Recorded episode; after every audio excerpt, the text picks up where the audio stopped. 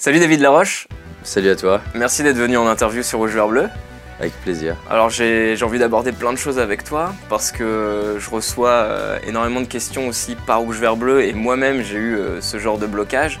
Donc des personnes qui me demandent mais euh, comment je fais pour faire mon premier film et qui s'inventent, enfin en tout cas moi je qualifie ça comme ça, mais qui s'inventent des excuses pour ne rien faire, que ce soit j'ai pas assez de matériel, j'ai pas de comédien, mes proches sont pas dans la vidéo donc comment je fais? J'ai pas assez d'argent. j'ai pas assez d'argent, euh, j'ai pas le temps, enfin bref.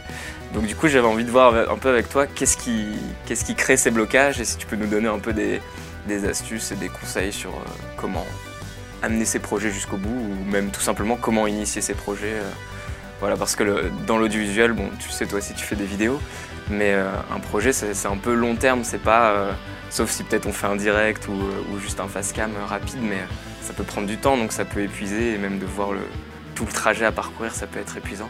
Bref, donc du coup, première question un peu, comment on, comment on fait pour pallier tous ces blocages qu'on se met pour ne pas passer à l'action quoi? Yeah, c'est une super question et comme tu dis, on est tous concernés sur cette terre à des niveaux qui sont, euh, qui sont, qui sont différents. Je suis sûr que si on discutait avec Spielberg, il aurait plein d'anecdotes en termes de oser, pas oser. Après, la différence qu'il y a entre les gens, c'est c'est pas est-ce qu'ils ont ces blocages ou non, mais est-ce qu'ils arrivent à les dépasser. Et il- en petite introduction à ta question, parce que c'est super important, le cinéma, c'est peut-être un, des métiers- un des milieux qui fait le plus rêver au monde. Tu vois des stars, en particulier les stars américaines. Et, c'est super en soi, parce que ça, donne envie à plein de personnes de se lancer dans ce milieu. Et il y a aussi un vrai inconvénient, ce qui est, en train d'arriver en ce moment avec l'entrepreneuriat, par exemple. Le monde de la start-up, c'est en train de devenir sexy et cool. Ce qui est super en soi, parce que ça donne envie à plein de jeunes de- d'entreprendre, mais qui a aussi un inconvénient, qui est qu'il y a plein de gens qui vont dans le cinéma pour les mauvaises raisons. Et, euh, quand, tu, quand tu discutes avec quelqu'un qui est vraiment passionné, qui est vraiment inspiré par ce qu'il fait, il a ces moments que tu décris de est-ce que j'y vais, est-ce que j'y vais pas. De... Moi, j'adore ce truc, on, l'a- on l'a tous vécu, je l'ai vécu plein de fois. T'as as, cette tâche-là à faire, t'as ce truc-là à faire, tu sais que c'est important, et ce jour-là, tu ranges ton appartement. Par exemple, pour moi, je range jamais mon appartement. Et les seules fois où j'ai rangé mon appartement, c'est presque un jour où j'avais autre chose d'important à faire, mais on se raconte une excuse en se disant j'arriverai à bosser une fois que tout sera, Mm. tout sera rangé. Alors, ça peut être l'appartement rangé, ça peut être euh, quand j'aurai fait cet appel téléphonique. On, on a, on a cette capacité à se trouver des excuses qui est, qui est extraordinaire. Mais ce que je veux dire, c'est que quand tu es vraiment inspiré par quelque chose, malgré ça, tu, tu vas y revenir, tu vas continuer, tu vas peut-être t'inscrire à un club où tu as d'autres personnes qui font du cinéma, où tu vas avoir des amis. Et ça va peut-être prendre plus longtemps que si tu as les outils dont je vais parler après, mais au minimum, tu vas revenir. Sous-entendu, si quelqu'un me disait, ça fait 5 ans que je rêve de faire du cinéma, mais j'ai- il a produit ou réalisé aucune vidéo, écrit euh, aucun scénario, ou composé aucune musique, euh, ou alors fait aucun casting, regardé même aucun film. ou alors, parce que regarder un film, ça ne veut pas dire que tu es intéressé par le cinéma, ça veut dire que tu es intéressé par consommer. C'est exactement la différence quand les gens ils me disent Moi j'aime l'argent. 99% des gens ils aiment pas l'argent, ils aiment surtout le lifestyle et consommer l'argent. C'est une chose de regarder un film, c'est une autre chose de le produire. Et je pense que vous pourriez avoir plein d'anecdotes de galères que vous avez vécues. Donc, tu as intérêt à être vraiment euh, motivé. Moi, je vois, je fais 5%, même pas 1% de ce que vous faites. Te lever le matin pour être là au Golden Hours. T'es fatigué, t'es crevé, l'équipe elle est crevée. Et, à te lever des fois à 4 heures du matin. Si t'es pas un minimum inspiré, tu te dis mais qu'est-ce que je fous là? Surtout pour la plupart des gens qui démarrent. Ne pas être payé, voire pire, si c'est tes économies qui sont utilisées pour faire le film. J'ai euh, David Amandine qui travaillent avec moi, ils sont super. Euh, ils, ils voulaient réaliser leur, leur court métrage. Ils se sont fait voler tout l'équipement. Ils se sont fait voler tout l'équipement. Pour, pour eux, à l'époque, c'était une somme qui était. C'est c'est comme si leur maison était volée. C'est eux qui l'ont payé avec leurs propres revenus. Le film n'était pas payé. Et ils ont continué en fait. Et d'ailleurs, c'est comme ça qu'on s'est qu'on s'est rencontrés, parce qu'ils ont tapé sur internet comment, comment, comment, comment, comment dépasser des difficultés. Et c'est comme ça qu'on s'est rencontrés. Mais, mais ça montre que s'ils ont continué, c'est qu'ils étaient vraiment inspirés. Et en- en- quand, je fais quand je fais des coachings avec les personnes, il y a quatre tests qui me permettent de savoir si une personne elle est excitée par quelque chose ou elle est inspirée par quelque chose. Excitée, je peux faire semblant. Par exemple, je peux, je peux vous faire. euh, il suffit que tu aies un minimum bon, un peu comédien. Tu peux, tu peux faire semblant d'être excité. Je peux vous dire Yes, J'ai envie d'être agriculteur. C'est extraordinaire. C'est le métier de mes rêves. Je peux faire semblant d'être excité par quelque chose. Mais l'excitation, elle dure pas longtemps. Par contre, tu ne peux pas faire semblant d'être inspiré, à moins peut-être d'être dans les meilleurs acteurs au monde. Et, tu, et, et même si tu arrives à faire semblant face à quelqu'un, ta vie ne va pas démontrer par les faits que tu es inspiré. Donc il y a quatre tests que, que j'observe en coaching. Le premier test, c'est le temps. La personne arrive et elle me dit Ah, j'ai envie d'aller dans j'ai envie de réussir dans le cinéma, j'ai envie de faire une trilogie, j'ai envie de faire le prochain Seigneur des Anneaux. Et je la revois par exemple deux, mois après. Est-ce que deux mois après, elle est, elle toujours, elle est toujours en train d'en parler? Beaucoup de personnes, deux mois après, elles n'en parlent plus. Et ça, c'est un super test. Quand tu parles de quelque chose déjà dans un, pendant un certain temps, on va dire que les chances que tu sois pas excité mais inspiré sont plus y a des personnes, ils vont en parler un mois, six mois, un an, deux ans. C'est un, premier de mes tests. Deuxième test, c'est la personne vient me voir en coaching, elle me dit David, depuis la semaine dernière, j'ai fait une énorme erreur. par exemple, j'ai oublié de fermer la. On était aux États-Unis, pas ce dernier voyage, mais l'avant-dernier, et j'ai quelqu'un de mes équipes qui a voulu aller prendre une pizza avec sa copine. Il y avait la camionnette avec tout le matériel vidéo. Et entre le moment où il a pris la pizza et le moment où il est revenu, il y a à peu près 15 000 euros de mon matériel qui a été volé. On n'était pas sur les États-Unis. Et 15 euh, 000 euros de son matériel. Donc c'était un super moment. Et donc il a fait une erreur. Là, c'est un deuxième test. La personne vient, elle me dit, ok, j'ai fait une erreur. Et j'ai deux types de personnes. Soit la personne qui me dit, je vais abandonner. Et souvent, ça me dit qu'elle était excitée. L'autre personne, elle me dit, c'est dur. À des fois, j'ai la boule au ventre, je pète un câble, j'en peux plus. Mais je veux trouver des solutions de continuer. Elle peut avoir la micro-pensée de je veux abandonner, mais si elle est honnête avec elle-même, elle n'a pas envie d'abandonner. J'ai dit plein de fois, je vais arrêter de faire ce que je fais parce que j'étais fatigué. Mais le lendemain matin, je me relève et j'ai plus envie d'arrêter. Hmm. La personne, n'a pas envie d'arrêter, elle a envie de trouver des moyens de continuer. C'est mon deuxième test. Troisième test, c'est un échec. La personne, elle produit son film, elle met du budget et, et c'est un beat total ou alors personne ne veut la produire. Et là, c'est la personne, pareil, quand elle est excitée, elle me dit Ah, j'ai eu deux échecs, j'arrête. La personne qui est inspirée, elle te dit jamais j'arrête après deux échecs. Même après 50 échecs, elle te dit pas j'arrête. Elle te dit ça fait chier. Elle te dit euh, j'en ai marre. Elle te dit j'aimerais vraiment que ça change. Elle dit je dois, il y a un truc qui va pas dans comment je m'y prends. Peut-être que peut-être que j'essaie de produire des films dont les gens veulent pas. Peut-être que peut-être qu'il nous manque un expert, quelqu'un qui a qui, aurait peut-être du recul sur ce que je fais parce que je suis trop. C'est dur de faire un film. Mm. Enfin, vous pouvez mieux en parler que moi, mais quand tu es la tête dedans, tu vois pas plein de choses que le spectateur va voir. Mais elle te dit je veux continuer. Et le quatrième test, c'est le. Il y a des dégradés de ça, mais c'est rejet jusqu'à humiliation. Et le test ultime, c'est les quatre. Ça prend du temps, tu as fait des erreurs, tu as vécu un échec, tu as été humilié.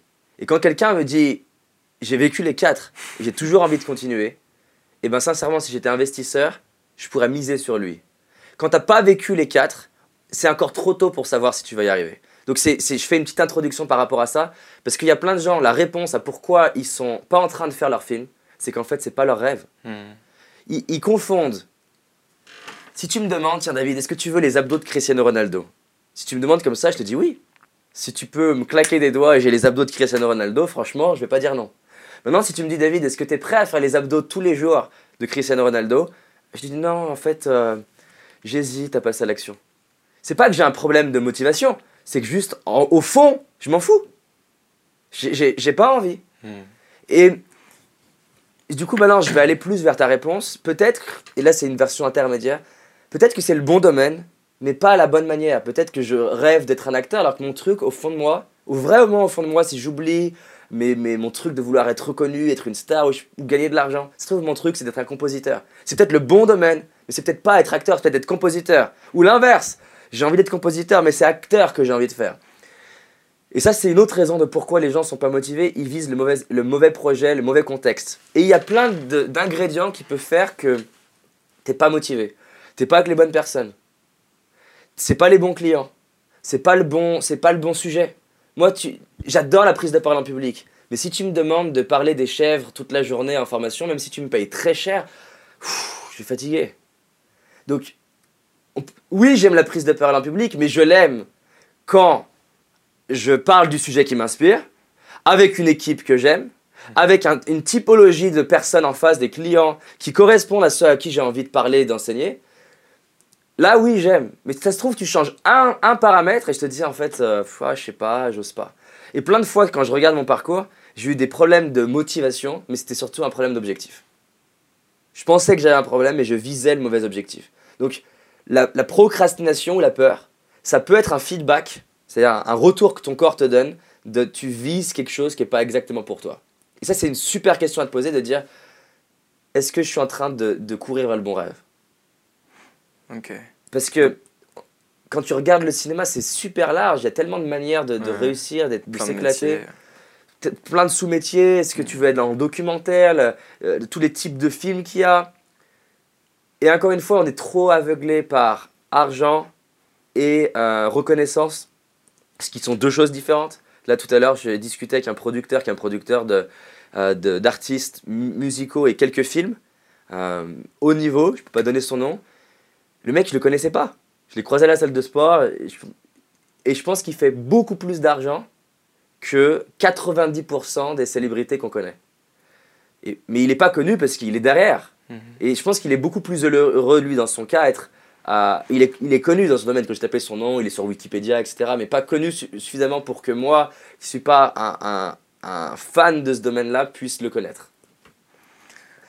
Donc ouais, tu fais vraiment la distinction entre euh, excitation et inspiration. Et donc c'est c'est juste une différence de motivation en fait. C'est qu'est-ce qui te motive au fond? En fait, l'excitation, généralement, tu es motivé pour des mauvaises raisons Ouais. et tu es motivé par l'extérieur.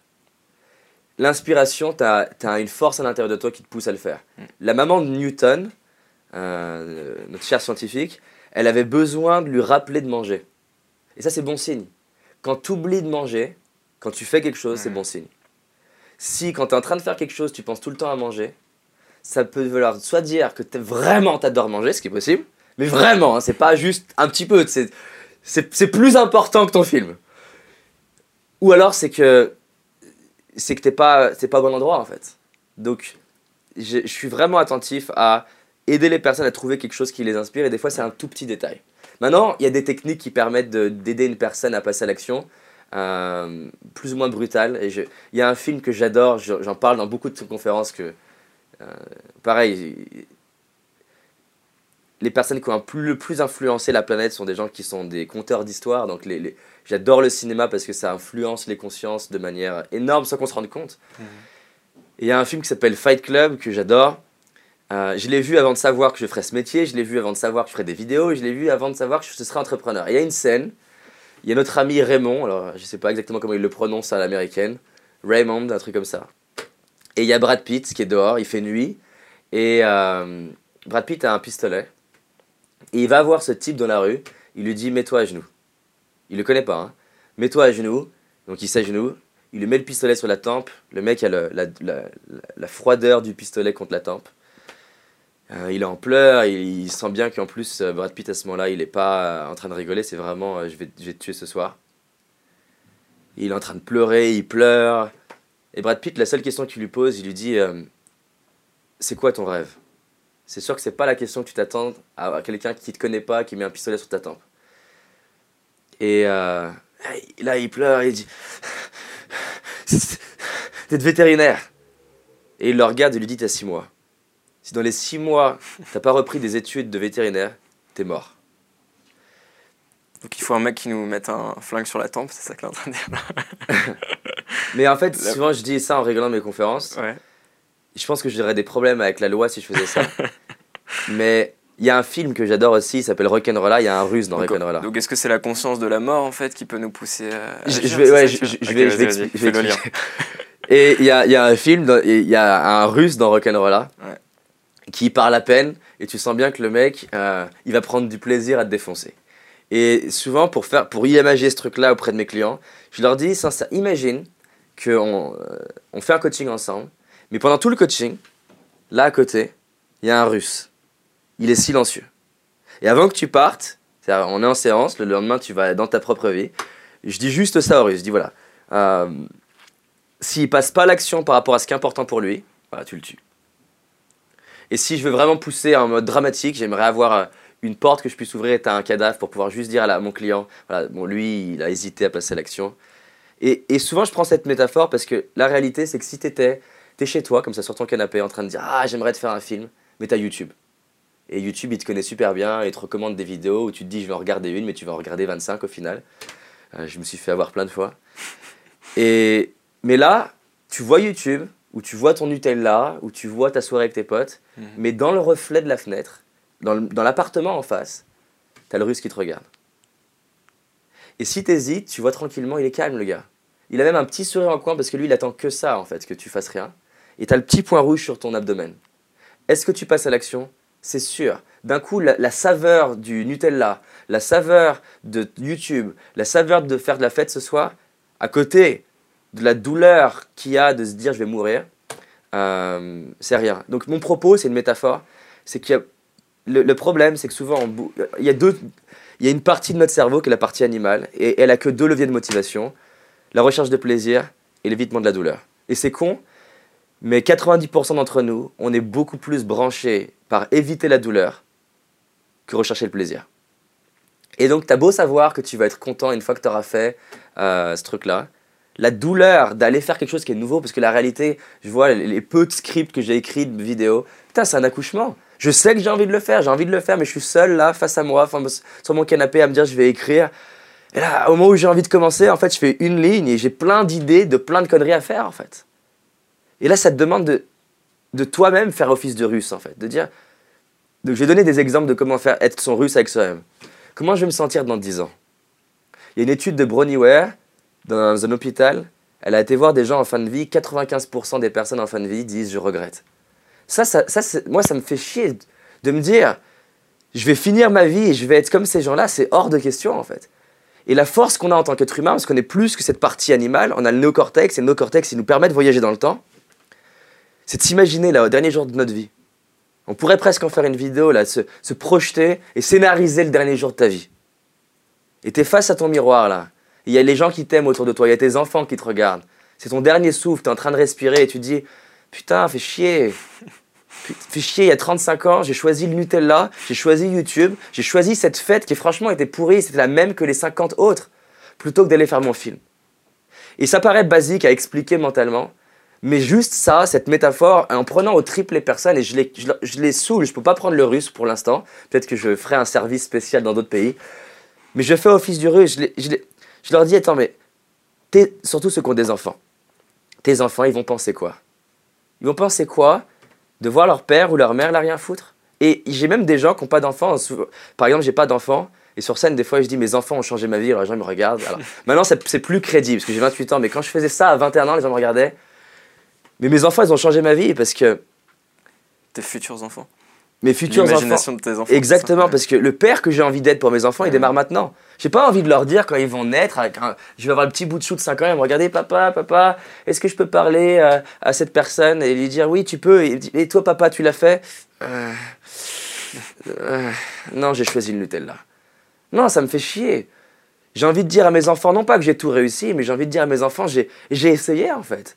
J'ai appris. C'est la première fois que je suis parti aux États-Unis pour aller interviewer les gens qui m'inspiraient avec un anglais de merde, j'avais peur. Mais au moins, je vais pouvoir raconter cette histoire là derrière le feu de cheminée à, mes, à mes petits-enfants, à mes arrière-petits-enfants, en leur disant Papy, il a essayé. Il n'a pas tout réussi. il des fois, il a fait de la merde, des fois, c'était pourri, des fois, c'est nul, mais il a essayé. Et, ça, je- je- j'essaye de prendre au triple les gens jusqu'à trouver un truc où, clairement, hein, ils pètent un câble, ils pleurent, et je les saoule. Je les saoule jusqu'à ce que jusqu'à ce que ça fasse mal en fait. Et les métaphores que je dis, c'est que si, si je te mets sur une plaque de cuisson brûlante, t'as pas à réfléchir de tiens, je bouge, je bouge pas. euh, non, ça fait trop mal. Et si tu bouges pas, franchement, c'est inquiétant. Si tu si as les fesses sur une plaque de cuisson à 200 degrés et que tu bouges pas, c'est grave. Donc, des fois, en fait, le truc, c'est que on a une plaie, mais elle fait pas suffisamment mal. Et donc, vu qu'elle se fait pas suffisamment mal, on, on, fait rien. Et soit il faut quelqu'un comme moi, ou alors il faut le faire soi-même, il faut prendre son doigt et allez, ah putain, fait chier. Et ça, ça fait bouger. Donc par exemple, j'ai des, des, des jeunes comme ça, je les ai fait bouger en disant mais tu veux donner quel message à ta mère? Il y a un jour, je me lève le matin, je reçois un SMS, le SMS c'était marqué euh, Salut, bonjour David, tu m'inspires, je vais réaliser mon rêve. Et c'est signé Maman c'est ma plus belle victoire. J'ai même pas essayé de l'inspirer, j'ai juste essayé de m'occuper de ma propre vie. Inspirer ta mère, ça vaut combien? Si tu l'aimes, un minimum. C'est énorme. Mais si c'est pas ta mère, ça peut être ton frère, ta sœur. il y a des gens qui m'ont qui, qui aidé là à sortir de nulle part. J'avais envie de me suicider, j'étais mal dans ma peau, malade. Il y a des gens, ils ont cru en moi, ils m'ont aidé. Ces gens-là, j'ai pas envie, pas envie qu'ils se disent un jour, putain, mais pourquoi j'ai pris du temps avec ce blaireau J'ai envie qu'ils se disent, j'avais raison de croire en lui. Et on a tous des gens qui ont cru en nous, des, professeurs, des entraîneurs, des, j'imagine pour vous, des, des gens dans le cinéma, des acteurs. J'ai pas envie qu'ils se disent, mais qu'est-ce que j'ai fait? J'ai envie qu'ils se disent, moi je savais. J'ai envie que dans 20 ans, les gens puissent se dire, moi je savais que David il, viendrait, il deviendrait comme ça. J'ai bien fait de miser sur lui. Et ça, ça me prend au trip. Donc, soit c'est la douleur, soit ça va être le plaisir de qu'est-ce que tu peux, comment tu vas te sentir une fois que tu as fait le film, euh, ou même pas forcément le film, ça peut être plus, plus basique. Une fois que j'ai fait la première page du scénario, une fois que j'ai euh, tourné ma première vidéo YouTube. Mm. Et, quand c'est trop gros, d'ailleurs, une des clés, c'est de découper en, en un plus petit truc et se dire, allez, je vais au bout. Et je vais célébrer derrière. Et à la limite, le Nutella, ça va être ma récompense. Et la soirée avec mes potes, ça va être la récompense. Et je vais aller en soirée, je vais leur dire, j'ai accouché de ce putain de truc. J'ai rencontré un, un- il est certainement super intéressant pour vous. Je crois que vous l'avez déjà interviewé peut-être, je sais plus. Euh, le gars de, de Bref, celui qui écrit. Ouais. Et j'adore ce qu'il dit. Il dit, euh, euh, dans l'interview que j'ai faite avec lui, il, il parle de la drogue des idées Hmm. et de la drogue des résultats. La drogue des idées, tu, réinventes le monde. Et, et la, drogue des, la drogue des idées, c'est un peu comme du sucre, tu vois, c'est excitant sur le coup, mais une fois que tu as mangé, ok, c'est fini en fait. Alors que manger sainement, c'est pas, c'est pas ouf, on va pas se mentir, sincèrement, entre un putain de fondant au chocolat et euh, ton quinoa, franchement, à court terme, euh, dans le Nutella, c'est quand même plus ouf. Mais par contre, la sensation de se sentir bien dans son corps, d'avoir de l'énergie, ça c'est un truc de dingue. C'est pareil avec les résultats. Sur le coup, euh, rien branler, c'est cool, c'est comme le fondant au chocolat. Mais par contre, la sensation de se dire, j'imagine pour vous le moment où t'as bossé comme un malade et ton film il sort, mais c'est fini, là t'appuies sur publier ou tu le diffuses au cinéma. Ou dans la... Putain, cette sensation, moi je suis un drogué de ça maintenant. Et, et je pense que les gens, c'est une, partie de la Ouais. réponse, ils ont besoin de se droguer par petites doses, prendre un petit projet, aller au bout. Et Ouais. donc c'est soit la douleur, soit le plaisir. Et la troisième possibilité, qui est un peu un mix des deux, c'est une cause. C'est Mohamed Ali qui, qui dit, voilà, je... Mohamed Ali, au-delà de lui-même, il avait envie d'inspirer des jeunes de banlieue à se dire tout est possible. Et ça, ça peut... On est capable de faire beaucoup pour nous-mêmes. Mais pour au-delà de nous-mêmes, on peut mobiliser de, l'énergie, un truc de dingue. Et donc, dans les moments les plus durs comme ça de ma vie, ce qui m'a des fois aidé à me relever, c'est me dire, ok, euh, c'est pas facile, mais si tu te relèves là aujourd'hui, ou si tu vas au bout, et ben un jour tu vas croiser quelqu'un qui va te dire, ah putain, c'est dur, etc. Et, et qui pourra te dire, euh, merci. Tu fais pas, que pour toi, quoi. Je fais pas que pour toi. Vous, là, je suis sûr qu'il y a plein de jeunes qui vous regardent et qui se disent Putain, c'est possible. C'est pas que des Spielberg, loin, au bout de l'Atlantique, ou des Luc Besson. Ah, on, peut, on peut être jeune, on peut faire des trucs. C'est-à-dire, vous vous éclatez à réaliser vos rêves. Et c'est c'est- c'est ce truc que les gens comprennent pas. C'est c'est pour ça que je prends la métaphore de. je représente les rêves avec un arbre. Quand tu t'occupes de ton arbre, mais tu es concentré dessus, hein, tu regardes même pas les autres. Mais en fait, il y a des gens qui te regardent. Ils se disent Putain, mais j'y avais jamais pensé, je peux faire pareil. Euh, Jamel Debbouze, il a inspiré tellement de jeunes de banlieue. Parce que pour la première fois, il voyait un type se dire, il voyait un type et il se disait, eh ben en fait, c'est possible. On n'est pas obligé de rester en banlieue. Et on peut réussir. Ça, c'est énorme. Voilà. Cool. Bah, merci pour ta réponse. Moi, je te fais des, des longues réponses. hein. Bah, je te laisse parler. non, ouais, je reviens un peu donc là parce que tu parles de motivation. Finalement, on cherche un, un espèce de résultat ou une récompense ou une ou une euh, comment dire une fierté en fait, euh, une espèce de reconnaissance par rapport aux autres et tout. Et j'ai l'impression qu'il y a aussi quand même quelque chose d'hyper important, c'est d'aimer, mais tu l'as un peu abordé, mais d'aimer faire la chose en elle-même sans forcément attendre de résultat.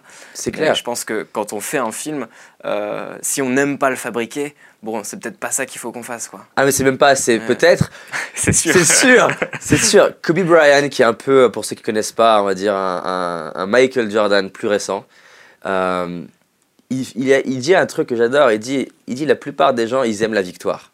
Ils veulent juste la victoire, le moment où tu prends la coupe et tu dis waouh. Mm. Mais en fait, ça, ça va durer, allez, au plus, la plus grosse victoire de ta vie, tu vas célébrer une semaine. Mais c'est une semaine en comparaison de 10 ans. 10 ans, et dit en fait, si t'aimes pas plus le process presque que la victoire, t'as as un problème. Et c'est sûr que tu vois, ces gens-là, ils, ils as des témoignages de- des entraîneurs de Kobe Bryant ou Michael Jordan. Le premier à être sur le terrain, Kobe Bryant. Dernier à sortir du terrain, Kobe Bryant. Et tu peux pas faire ça par la volonté. Parce que la volonté, il y a plein d'études scientifiques là-dessus. Tu as un capital qui est, volonté, qui, est, limité. Par exemple, si juste avec la volonté, tu te dis, allez, je sais pas, par exemple, euh, imaginons que ton. Voilà, le Nutella, c'est ton truc. Ils ont fait des tests, ils prennent un groupe de personnes et, et avec la volonté, tu, tu fais en sorte de pas bouffer le Nutella le matin. Mais en fait, qu'est-ce qui se passe? C'est que vu que tu as utilisé ton capital, c'est comme si chaque jour on te donnait un capital, ben, le Mhm. soir tu craques sur autre chose. Donc la volonté, ça marche, ça marche pour, euh, pour modifier un peu ta trajectoire à court terme, mais c'est pas ça qui va te faire avoir une vie de dingue en fait. Et quand je parle d'une vie de dingue, c'est pas seulement une vie où les gens trouvent que ta vie elle est dingue, c'est une vie où toi tu trouves qu'elle est dingue. Et donc je peux que être d'accord, et aimer c'est un indispensable, sauf que les gens ils, con- ils confondent ce que c'est aimer. Et j'adore la vision d'Einstein de l'amour. Et euh, il y, a- il y a trop de citations sur Facebook qui ont une vision de l'amour qui est pas qui est pas ce que c'est l'amour en fait. Les gens confondent amour et fantasme ou coup de foudre. Quand t'as un coup de foudre, t'es pas amoureux. Tu t'aimes, t'aimes un extraterrestre, t'aimes quelqu'un qui n'existe pas, t'aimes un, t'aimes un mirage en fait. Mm.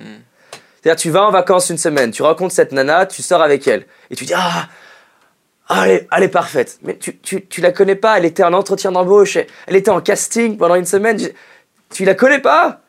Et plus moi, quand j'entends les personnes me dire, plus j'entends un langage polarisé du type Il est que comme ça. Donc, par exemple, il est que attentionné. Elle est que attentionnée. Elle est toujours bien coiffée. Plus j'entends des que quelque chose, toujours quelque chose, ou elle est jamais à mauvaise humeur, ou il est jamais de mauvaise humeur. Plus j'entends un langage polarisé, plus dans ma tête je me dis, tu vas morfler. C'est-à-dire, à la hauteur de ton fantasme, tu vas te prendre la, poutre.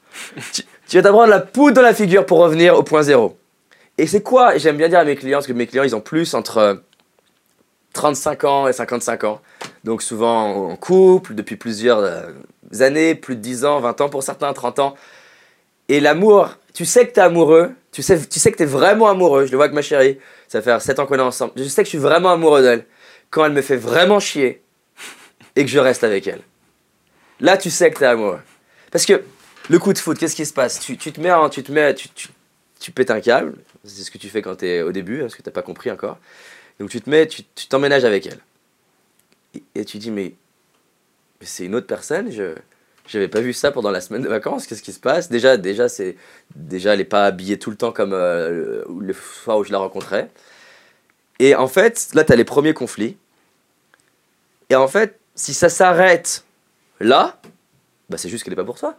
C'est pas que c'est grave, en fait. Les gens, ils se mettent un- une montagne quand ça s'arrête. Non, si ça s'arrête quand tu as les premiers conflits, c'est que c'est pas pour toi. Après, tu as les un an, un an et demi de chimie, donc ça veut encore rien dire que tu as encore des conflits, que ça continue. Là où ça devient intéressant, c'est après deux ans, si tu as des conflits, que ça continue, c'est que c'est bon signe.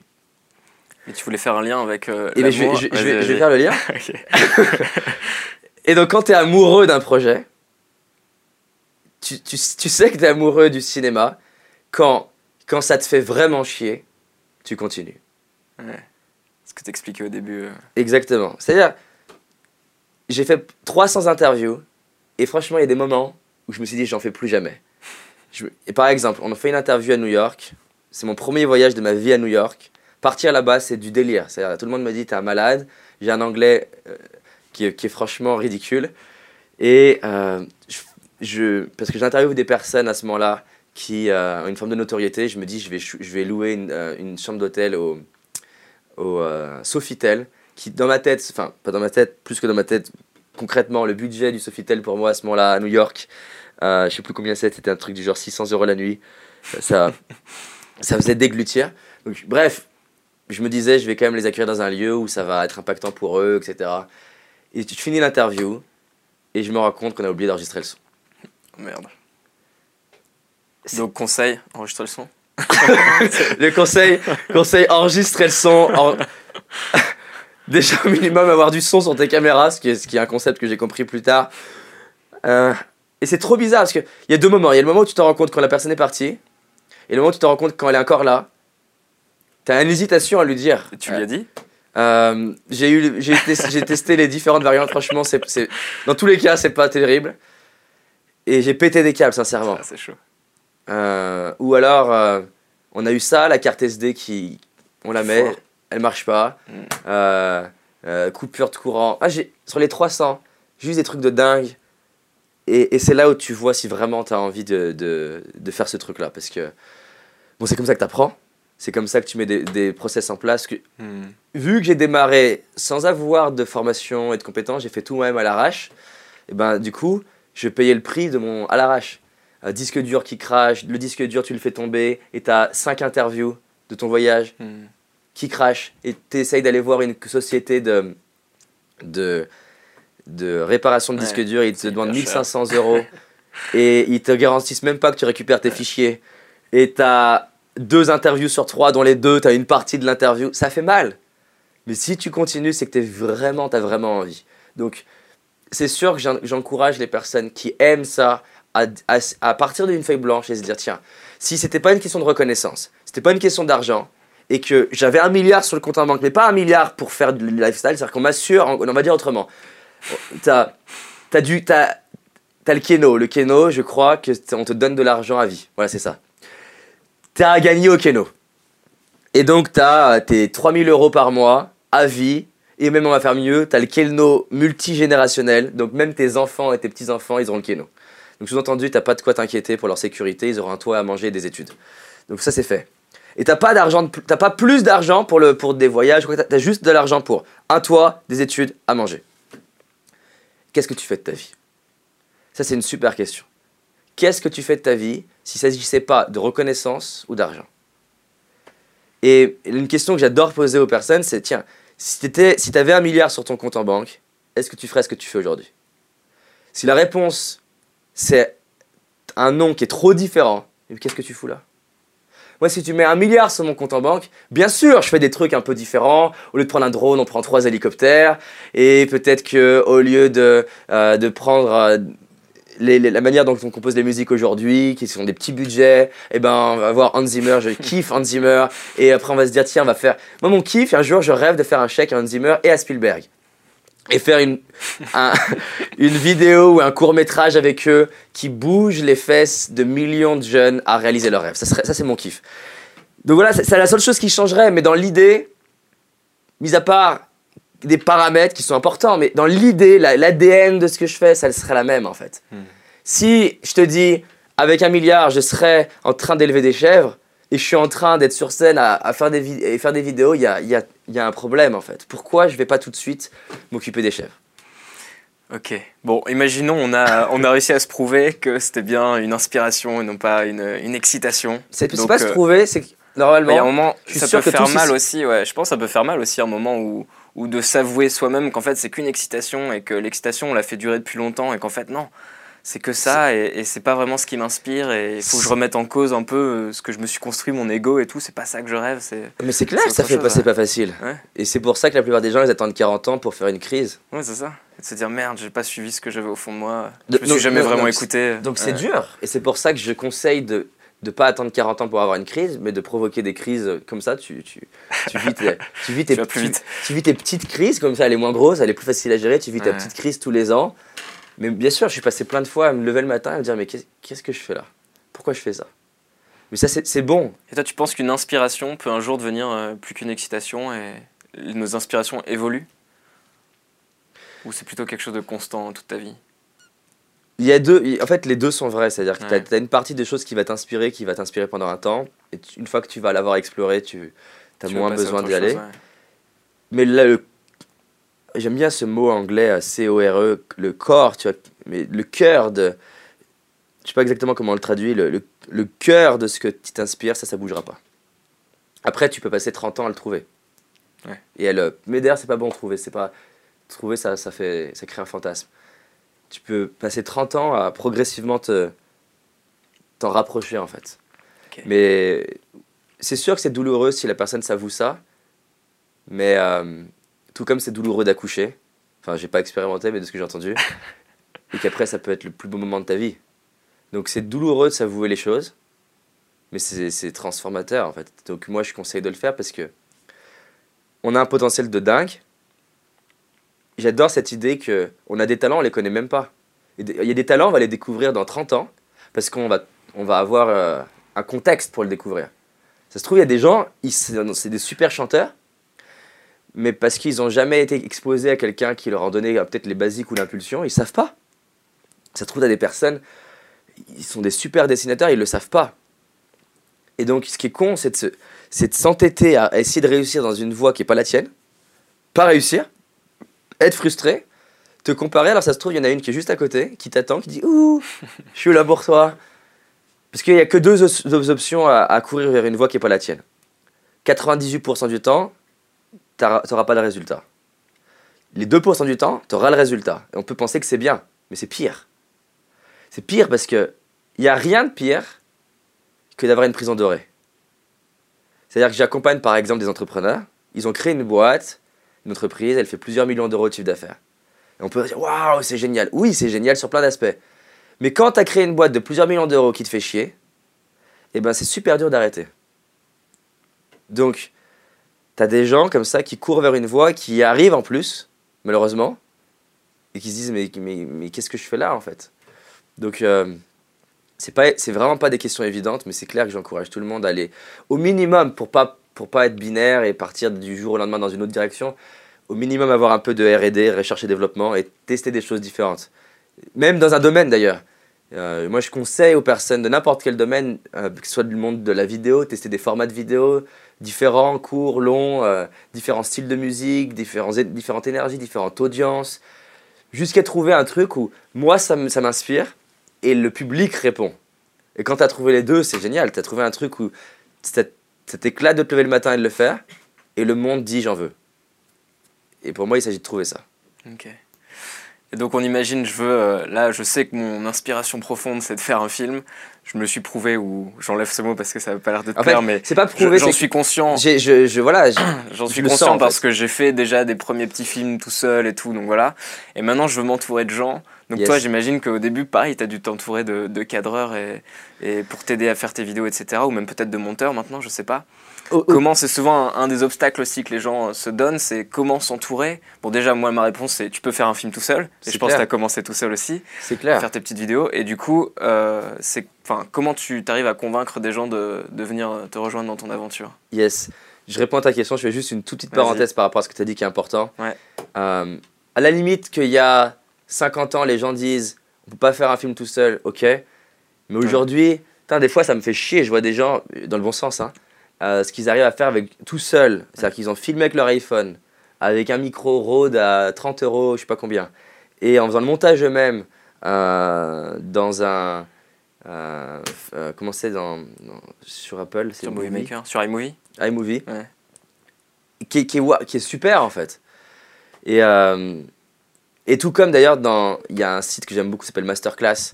Et dans le Masterclass d'Hans Zimmer, il dit euh, voilà, au- au- aujourd'hui, ce qu'il faut pour faire une- un bon film, c'est pas, c'est pas du budget. Ce qu'il faut, c'est surtout une belle histoire. Et euh, donc, je peux que, que dire oui à ça. Et en plus, ça va s'accélérer. C'est-à-dire que déjà, entre j'ai démarré mes vidéos donc il y a 7 ans. Déjà, entre il y a 7 ans et aujourd'hui, ce qu'on est capable de faire, il y a- il y a- par exemple, on utilise un Ronin, mais moi, ça me. C'est orgasmique un Ronin. J'ai- en- parce que j'ai un problème que je pense qui, qui à la fois m'a aidé à aller jusque-là et en même temps m'a coûté beaucoup d'argent. J'ai une addiction à acheter du matériel.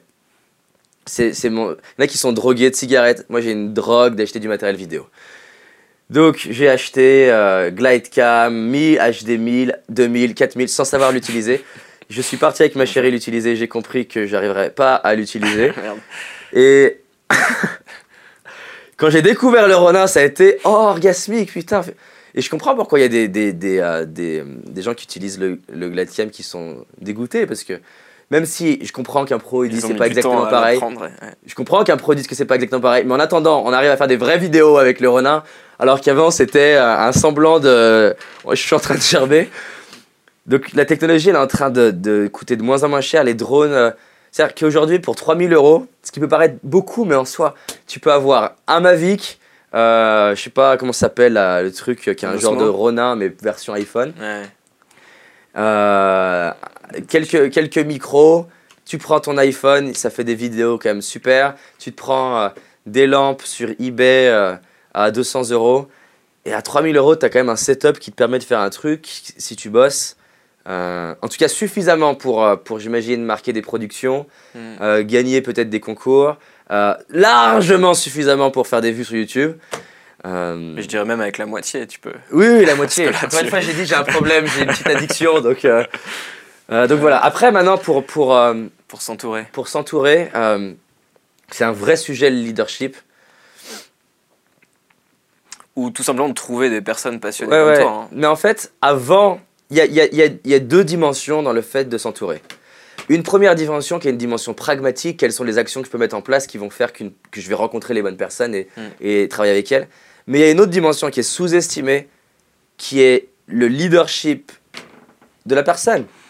Comment ça se fait que tu vas dans... J'adore regarder les enfants parce que les enfants, tu peux prendre un enfant de 5 ans et euh, c'est pas, il n'a pas de technique particulière, consciemment. Pourquoi un enfant de 5 ans, il est capable de donner envie à la moitié de sa classe de le suivre?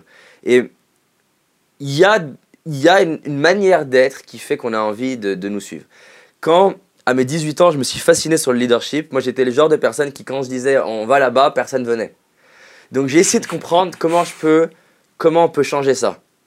Et un des trucs que j'ai observé, avec j'avais des potes comme ça qui étaient capables de, donner envie aux gens de suivre, j'ai compris un truc qui a déterminé ma vie derrière. On a tous vécu le moment où il faut choisir le restaurant. Et euh, t'es à 4, 5 avec tes potes, comme ça, ou deux, trois copines, et ah, on va là-bas, non là-bas, non là-bas. Et pour l'instant, il n'y a aucun leader. C'est-à-dire, t'es juste 5 potes en train de dire où est-ce qu'on va. Et en fait, 15 minutes plus tard, on est tous en train encore de discuter sur le trottoir de où est-ce qu'on va. Et de ce moment-là, et là, il va se passer un moment qui est, qui, est magique, pareil, je voudrais scénariser ce moment. Tu vas avoir un ou une qui va dire plus ou moins quelque chose de ce type-là. Moi, je vais là-bas. Et, et plus que de le dire, il va se lever, y aller, et là il va avoir un moment qui est, qui est pareil, il faut- m'arrêterait de faire pause pour expliquer. il va pas se retourner.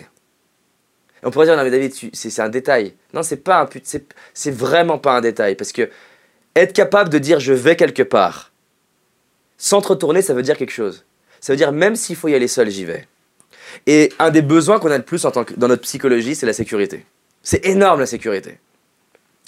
Et donc, quand tu vois ton pote dire j'y vais et ne pas se retourner, le message inconscient qu'il t'envoie, c'est même si nous quatre, c'est-à-dire les quatre qui restent, pas lui, on n'a pas envie, c'est garanti que lui, il y sera. Et donc, dans l'inconscient, il se passe un truc très rapide qui est eux quatre, je peux pas leur faire confiance, même si je les aime. Hmm. Lui, je suis sûr qu'il y, est. Si tu te retournes et que tu regardes, ce que tu envoies comme message, c'est j'ai un doute que vous alliez venir et je suis pas vraiment sûr d'aller jusqu'au bout. Alors j'ai fait le test. j'ai fait le test de dire à mes potes, moi, à tel moment, je suis en boîte de nuit à telle date. Bon, au début, personne n'est venu. Donc c'est particulier, tu es tout seul dans ta boîte de nuit.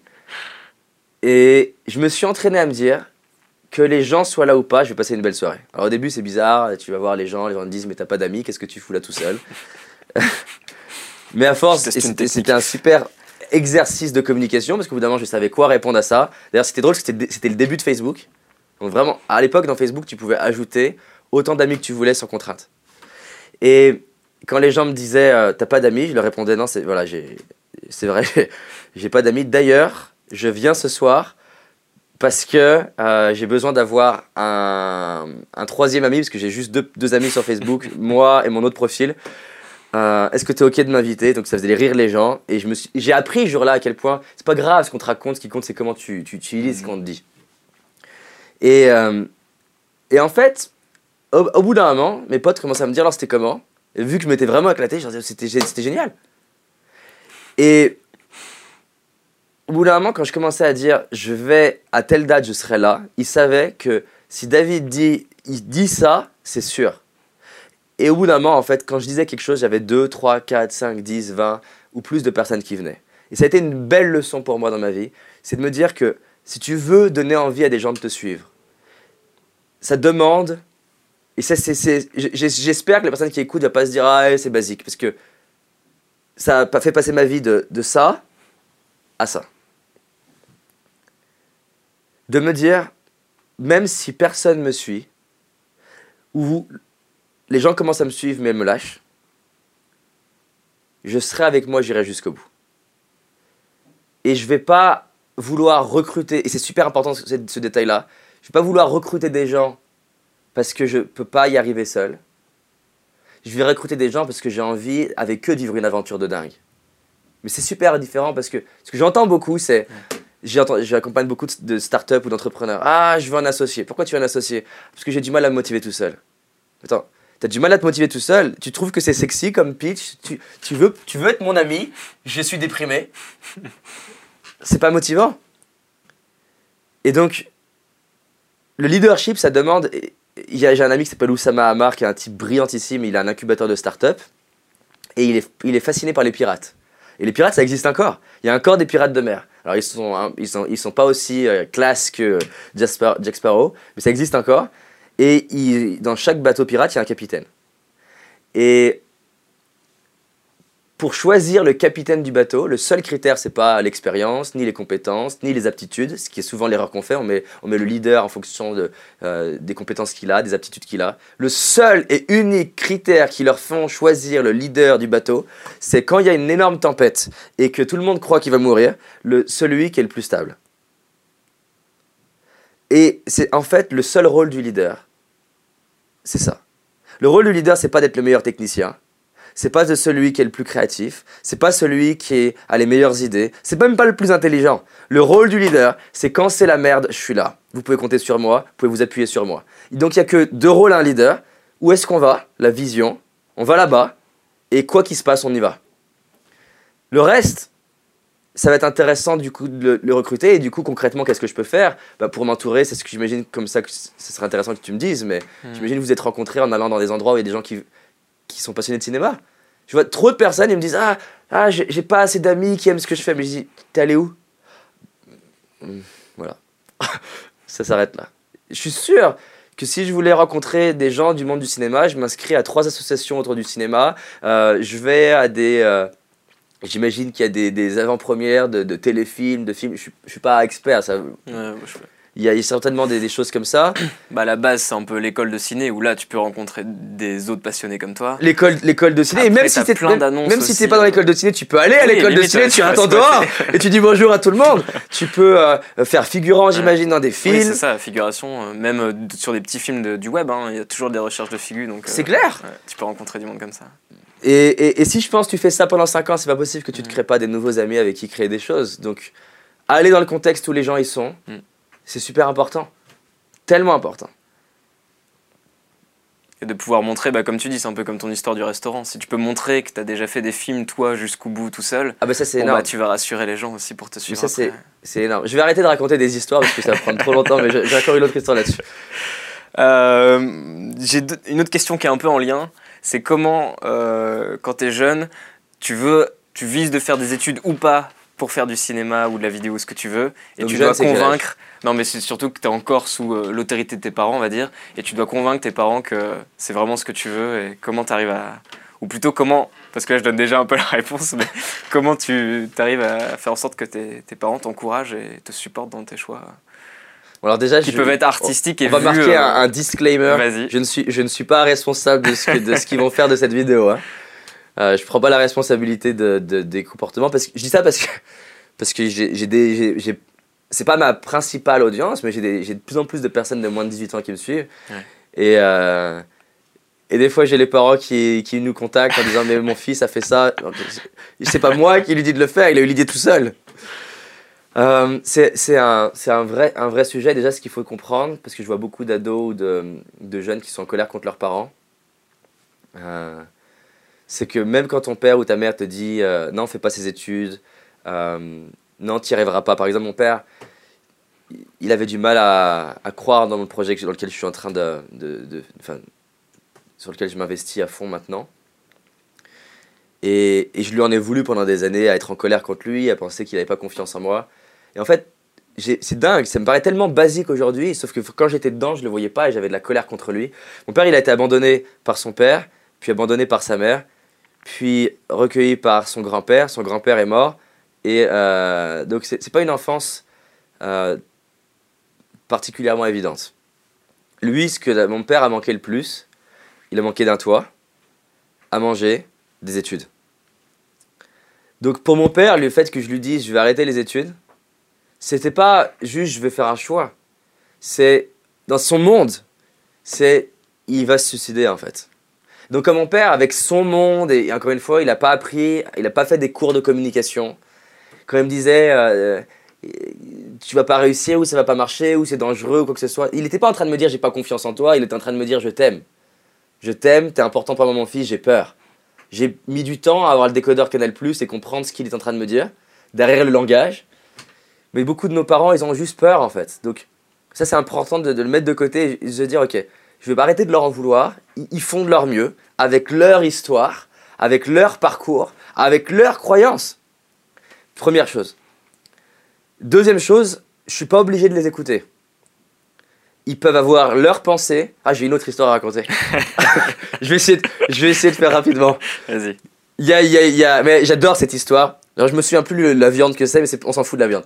Il y a une petite fille comme ça, elle a, elle a, 8 ans, elle va voir ses, elle va voir sa maman, et elle voit sa maman mettre le gigot dans le four et couper les deux extrémités du gigot. Et elle dit Maman, maman, pourquoi, pourquoi tu coupes les deux extrémités du gigot? Et sa maman, la, maman, elle regarde sa fille, elle dit Ma, ma, petite chérie, t'es es, une fille intelligente, je veux pourquoi tu poses des questions si bêtes? Enfin, quand même, euh, on a toujours fait comme ça.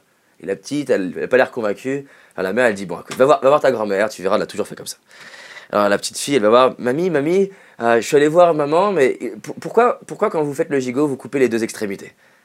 Sa petite, la, grand-mère, elle regarde la, petite fille, elle dit Ma, petite fille, quand même, t'es une, une petite fille intelligente, je veux euh, on l'a toujours fait comme ça, je veux dire, pourquoi tu poses des questions comme ça c'est, Ah, allez, va voir ton arrière-grand-mère.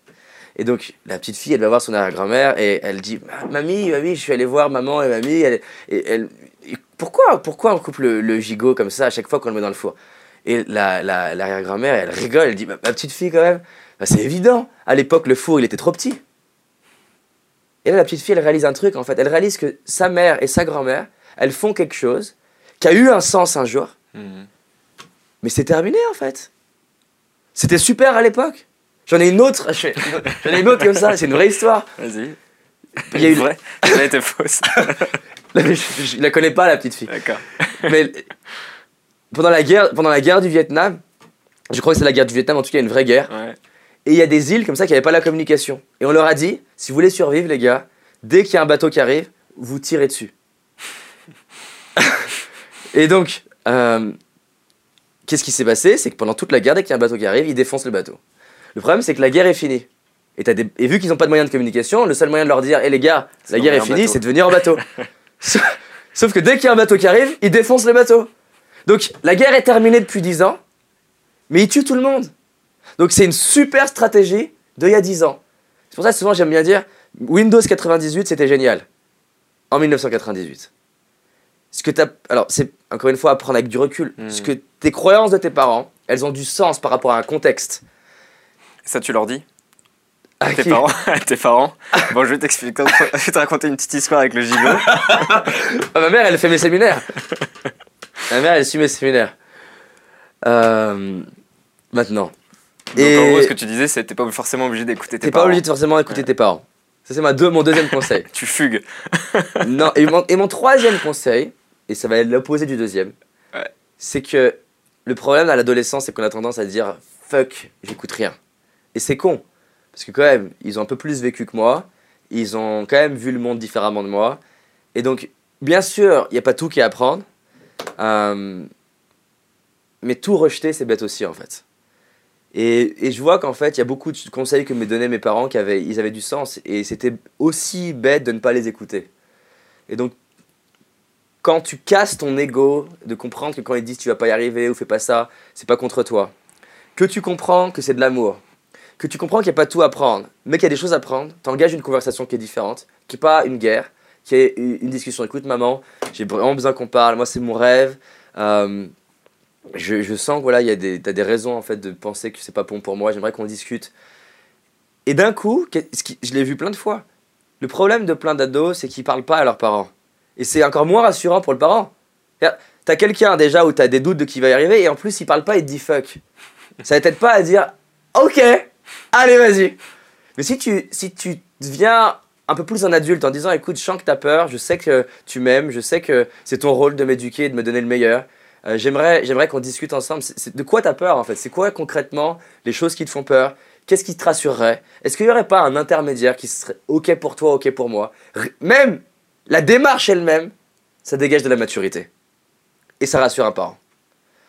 Donc, par rapport à la question de qu'est-ce que je peux faire auprès de mes parents, c'est leur faire comprendre que je suis pas juste dans ma décharge. Parce que ce qui se passe quand on est, quand on est entre 12, suivant les personnes, et 22, entre 12 et 22, la partie qui est responsable de la peur dans notre cerveau, elle est euh, un peu désactivée. C'est ce qui fait que t'as pas de personne à 35 ans qui démarre du freestyle. C'est-à-dire t'as personne à 35 ans qui a été dans un bureau pendant 35 ans et qui se dit je vais prendre une moto et je vais faire trois saltos. Pour faire ça à 35 ans, il faut que tu l'aies fait à 15. Au plus tard à 22. Mais à 22, la dose, elle est plus petite. C'est pour ça que d'ailleurs, je suis sûr, tous ici, si on regarde des trucs qu'on a peut-être fait ou des choix qu'on a fait, on se dit mais, mais qu'est-ce que j'avais dans la tête? Parce que t'as une... c'est un petit peu comme si tu prends le film et tu mets un étalonnage en mode euh, bisounours. Donc euh, tu comprends pas ce que, tu vois pas ce que voient tes parents. D'où la difficulté de discuter. Ouais. Mais si tu arrives en disant écoute, j'ai conscience qu'en tant que jeune, j'ai tendance à être suroptimiste. J'ai conscience que tu vois des choses que je vois pas. Maintenant, c'est aussi important pour moi de réaliser mes rêves. Euh, je sais que tu vas être heureuse, maman, quand tu vas me voir épanouie dans, mon, dans, mon, dans le cinéma, par exemple. Euh, je sais que c'est plus important pour toi que je sois heureux que peut-être euh, euh, être avocat ou quelque chose, si c'est vraiment le cinéma qui me parle. Maintenant, j'ai pas envie de le faire bêtement. J'ai envie d'être. Je suis à ton écoute. Tu sais, c'est pas juste je t'écoute pas et je pars dans ma direction. Et donc, ça m'intéresse que tu me fasses des retours régulièrement, qu'on puisse en discuter. Ça, c'est rassurant. Je commence à aller vers un âge où c'est moi qui commence à basculer en mode je vais être parent. Et c'est super intéressant.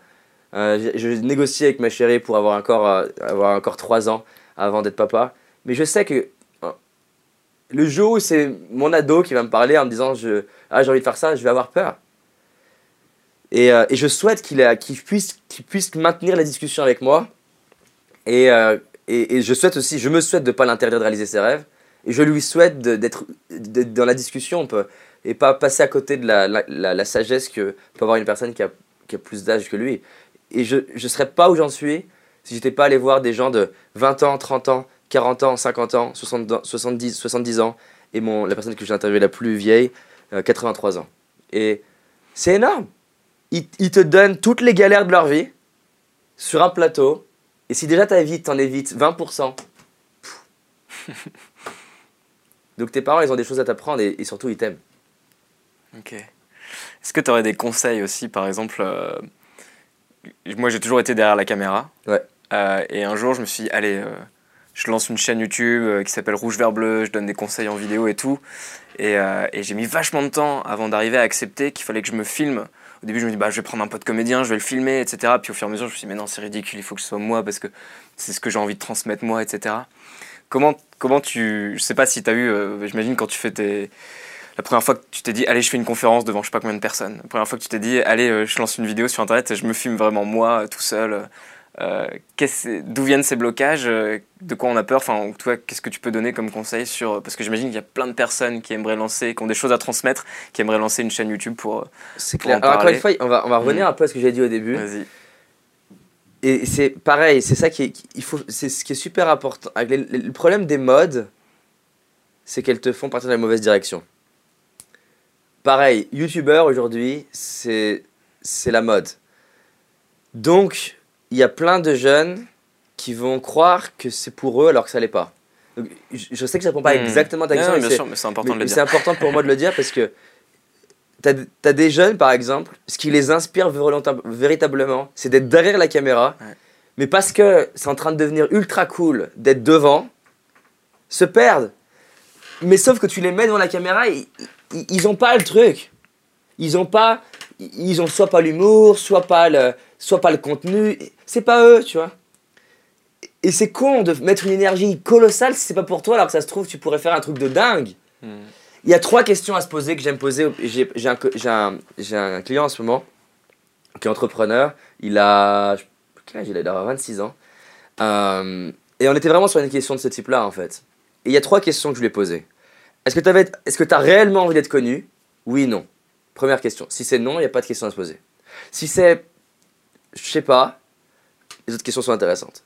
Si c'est oui, peut-être que les autres sont pas forcément intéressantes. Mais si c'est je sais pas, deuxième question c'est je veux être connu pour quoi? Parce qu'il y a connu et connu. Il y a être connu, par exemple Luc Besson il est connu, mais il est moins connu que Nabila.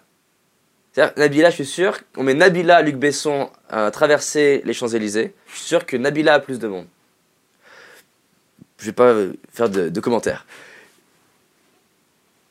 Parce que connu pour une chose, connu pour une autre chose. Je peux. Hans Zimmer, par exemple, je le connais. Mais alors, il y en a, je suis sûr qu'entre tous les gens qui ont vu Gladiator, le, combien connaissent le visage d'Hans Zimmer? 0, 0, 0,1%. Je suis sûr qu'il peut traverser. Je pense qu'aujourd'hui, s'il traverse les Champs-Élysées, il va être arrêté. Mais c'est pas au stade que si tu mets Russell Crowe, par exemple. Donc, est-ce que je veux être connu pour quoi? Et troisième question, je veux être connu par qui? Parce que c'est pourquoi et par qui je peux être connu pour la même chose, mais pas par les mêmes types de personnes.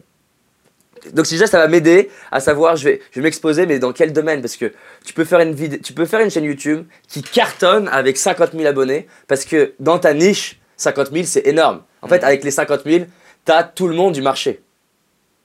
Par, je- par- je- par exemple, la niche de l'humour, elle, elle contient plus de monde que si je fais une chaîne YouTube sur apprendre à réaliser des films. Il y a plus de monde qui veulent rire que de gens qui veulent créer des films. Donc, c'est plus local. Donc, peut-être que je vais être connu par eux. Donc, ça, ça va m'aider parce que ça se trouve, j'ose pas me mettre devant la caméra. Non pas parce que j'ai j'ai pas envie de, de m'exposer, mais parce que j'ai dans ma tête des références de gens qui sont ultra grand public et c'est pas pour moi. Donc, ça, ça va m'aider à me dire, ok, en fait, Relativiser un peu. Exactement, c'est-à-dire que j'ai des personnes, des fois, on a une tendance à exagérer les, les peurs. On est un peu des Spielberg de la peur. Ils ont un peu le truc de si je fais une vidéo sur YouTube, je vais me retrouver euh, avec le visage connu partout dans le monde sur les 40 prochaines années. Je veux dire, il faut y aller pour être au stade où tu peux plus être effacé. Je, je sais même pas si on aurait. Allez, je pense qu'il y a maxi 100 personnes dans le monde qui, s'ils arrêtent pendant 10 ans, on continue de les reconnaître. Mais la majorité, même les, même les youtubeurs d'aujourd'hui, ils arrêtent pendant 10 ans, ils publient plus rien pendant 10 ans. Ok, il y aura peut-être une personne de temps en temps, mais ils vont être oubliés. Leur visage va changer. Donc il y a vraiment. Ça peut faire peur parce que ça peut aller vite. Mais déjà, avant d'arriver au stade où tu es viral, bah, il faut du temps. En plus de ça, avant d'arriver au stade où tu es viral mondialement, bon, il va en falloir encore plus de temps. Et même si tu l'es, si tu arrêtes de produire, tu redisparais dans la tête des gens. D'autant plus, on est une génération où maintenant, tu des enfants de 8 ans qui produisent du contenu. Donc, Ouais. je veux dire, t'es, t'es- t'es- c'est comme dans... tu, tu, te sens, tu te sens plus seul dans un festival.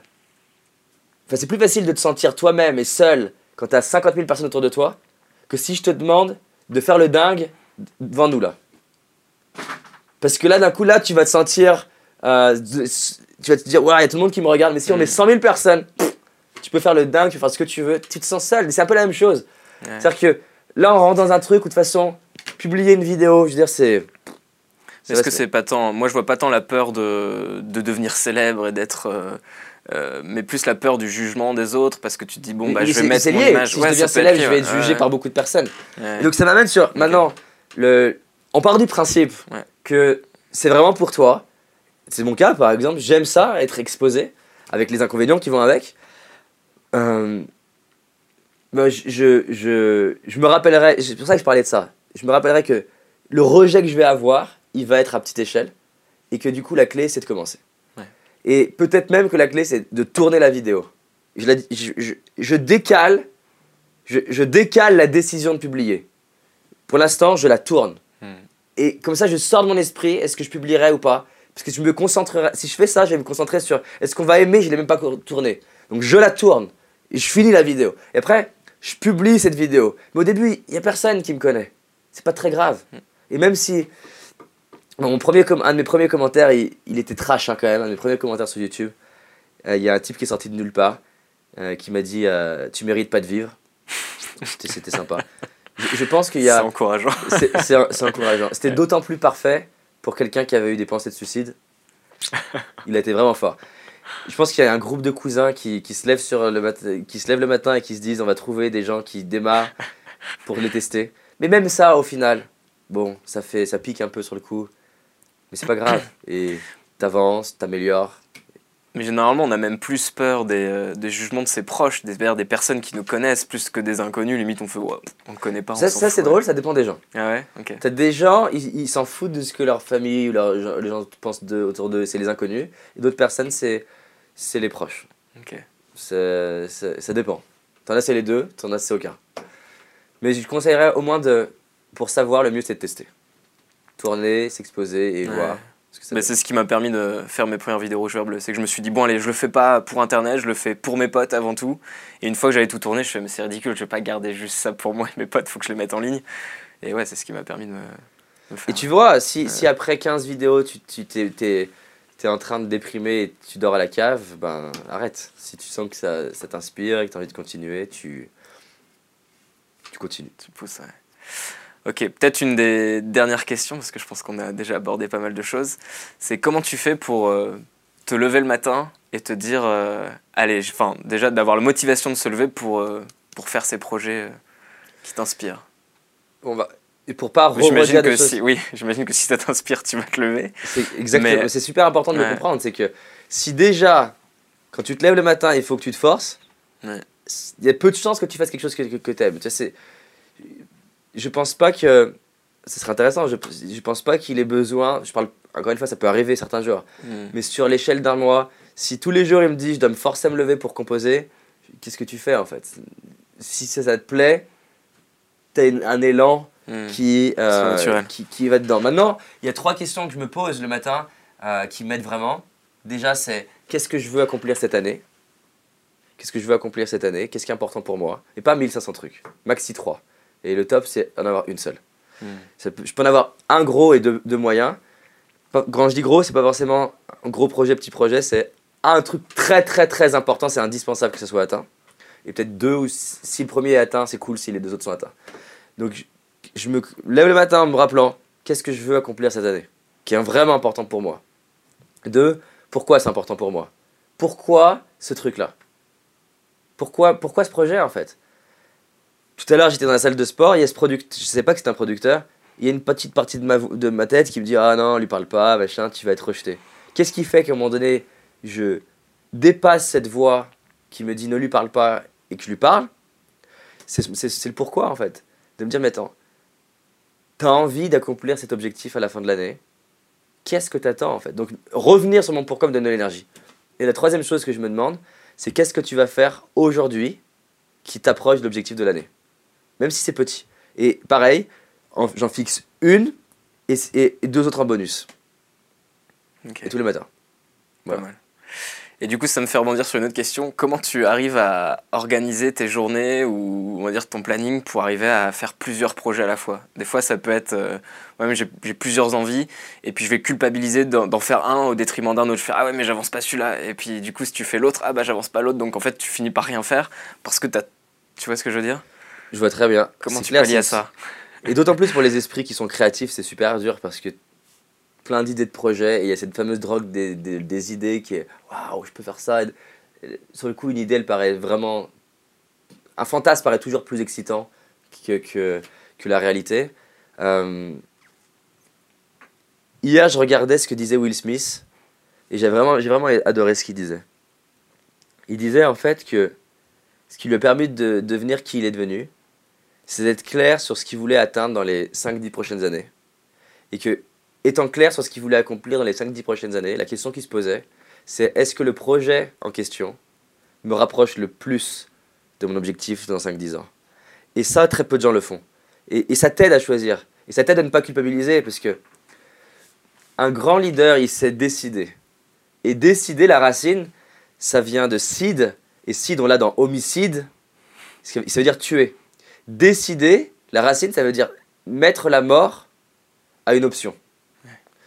Mettre la mort à un projet. Et c'est super important de tuer soi-même ses projets.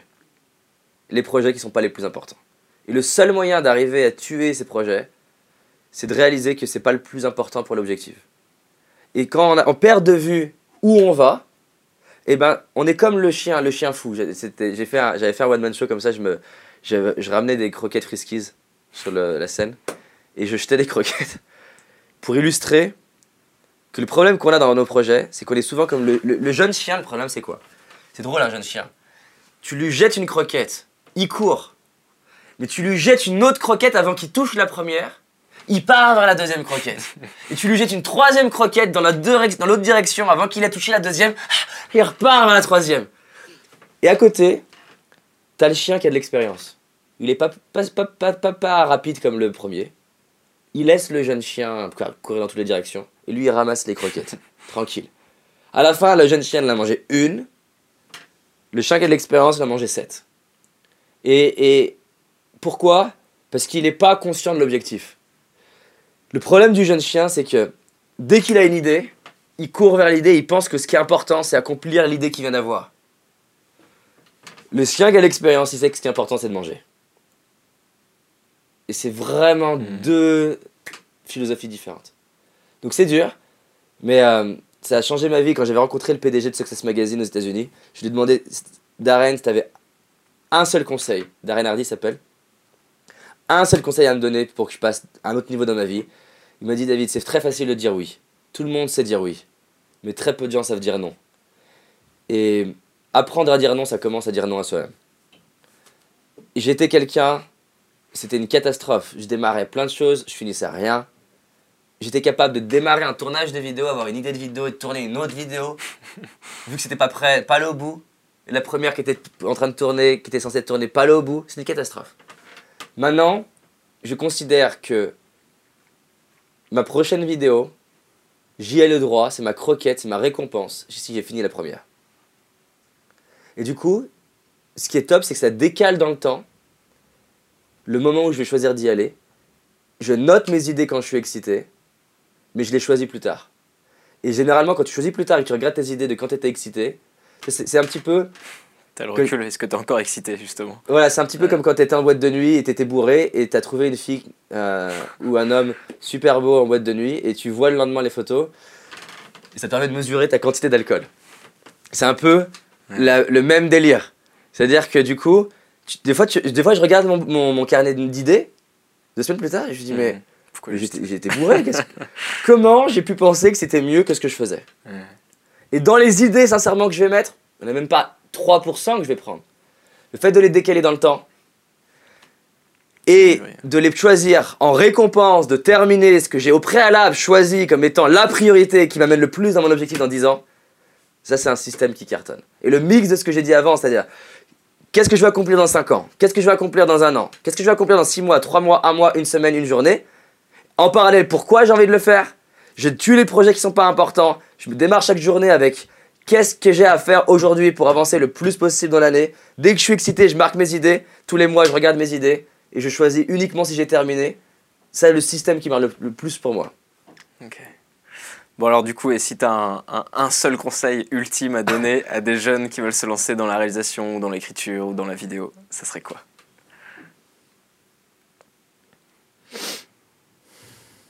La pression là un petit peu.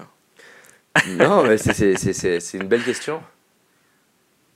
Euh, je peux regarder là? Tu peux regarder où tu veux, mais là c'est mieux.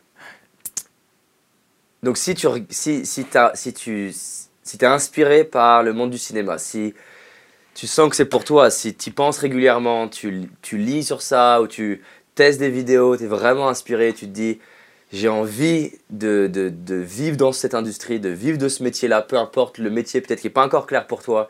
Ce que je t'invite à faire, c'est te, te donner l'autorisation d'aller vivre une vie extraordinaire dans ce domaine-là. Ce que je t'invite à faire, c'est de prendre l'engagement envers toi-même, que peu importe les rejets, les critiques, les erreurs, les humiliations, le temps que ça prendra, de tout donner jusqu'à ton dernier souffle. Et de dire en fait, c'est même pas une question d'y arriver, c'est une question de m'honorer. Et peu importe que tes amis, peut-être qui sont pas dans le monde du cinéma, pensent et te critiquent en disant Ah, t'es con, t'es bête, ou t'y arriveras jamais, ou c'est impossible, d'écouter ce, murmure à l'intérieur. On a tous un murmure qui nous dit va faire ça, fais tel truc. Pour certains, c'est un tour du monde. Pour certains, c'est de se mettre en couple. Pour certains, c'est entreprendre. Pour d'autres, c'est d'aller dans le monde du cinéma. Et tant que ce murmure, c'est un petit peu comme une petite plante qui est à l'intérieur de soi, il est vivant, je t'invite vraiment à l'écouter. Et j'adore cette idée que on- le jour, on maîtrise notre vie le jour où les voix de l'intérieur sont plus fortes, plus profondes, plus stables et plus grandes que les voix de l'extérieur. Et j'adore ce que dit Schopenhauer. Schopenhauer, il dit que toute grande idée, tout grand projet est pa- a passé par trois phases. Je vais le paraphraser. La première phase, les gens trouvent ça ridicule. Tu, tu vas aller dans le cinéma, mais c'est bouché, t'es débile, t'es con. Et on se fout de ta gueule, on se moque. Mais on se moque de toi pour l'instant en mode t'es une merde, donc c'est pas très grave. Deuxième phase, on voit que ça fait deux ans que tu bouges tes fesses. T'as créé des vidéos, t'as composé, t'as réalisé des choses, t'as as écrit un script, t'as as joué en tant qu'acteur. Et là, là, tu déranges plus. Pourquoi tu déranges? Et pourquoi là, tu vas t'attirer deuxième phase des gens qui vont s'opposer violemment à toi? Ça peut être tes parents, tes amis, des gens autour de toi qui vont commencer à te critiquer, mais plus activement. Pourquoi? Parce que tu leur renvoies le fait qu'ils font rien. Tu leur renvoies le fait qu'ils adoreraient aussi aller réaliser leurs rêves. C'est une phase qui est inconfortable et c'est une phase où beaucoup de gens vont arrêter. C'est un peu la traversée du désert. C'est excitant d'aller dire je vais traverser le désert. Mais là, tu es au milieu du désert et tu as soif, tu as envie d'y aller. À ce moment-là, c'est important de te rappeler pourquoi j'ai démarré. Pourquoi j'ai envie de faire ce truc-là Pourquoi c'est indispensable de réussir dans ce monde du cinéma au minimum de tout donner La troisième phase, les gens, parce que tu as commencé de réussir et d'avoir des résultats, ils ont envie de te suivre. Et tu les inspires. Et ça paraît être une évidence. Si Luc Besson dit j'ai envie de faire du cinéma, ça paraît évident. Personne va le ridiculiser, personne va s'opposer, parce que c'est devenu évident. Et donc, ça fait partie du jeu, ça fait partie de n'importe quel projet. Et si ça t'inspire, j'aimerais que cette vidéo, ou en tout cas ce passage de la vidéo, te permette de te dire je décide aujourd'hui d'aller réaliser mes rêves. Ça peut paraître con de dire une décision suffit, mais à mes 15 ans, je me suis promis d'aller vivre mes rêves, je me suis promis de traverser, de voyager dans le monde, d'aller rencontrer les gens qui m'inspirent. Et aujourd'hui, non seulement je réalise mes rêves, j'ai rencontré des gens qui m'inspirent, mais allé- je suis allé au-delà de ce que j'imaginais. Ça part d'une putain de décision et ça part de passer à l'action tous les jours. Si ça t'inspire, vas-y, peu importe ce que tu dis. Et dans 10 ans, les gens te demanderont T'as fait comment? Et tu leur diras Ça fait 10 ans que je te le dis. Tous les jours, je passe à l'action. Merci David. Avec plaisir. Donc maintenant, quand j'aurai des questions de personnes qui se mettent des blocages et tout, je dis la va- vidéo. Va voir cette vidéo. Exactement. Et si ça suffit pas, comment on fait pour te retrouver Alors t'as forcément la chaîne YouTube. Ouais, le mieux c'est de Sur- taper David Laroche sur Ouais. YouTube, s'abonner à la version française pour ceux qui parlent français et ceux qui T'as sont lancé une version anglaise, ouais? Voilà, elle s'appelle David Laroche World, c'est en anglais. Et pour ceux qui ont envie de se décomplexer par rapport à l'anglais, allez voir mes toutes premières vidéos en anglais et vous allez voir que vraiment, si on peut interviewer des gens connus avec cet anglais, tout est possible. Super. Bon, merci David. Avec à plaisir. bientôt. Salut. C'est top, merci à toi.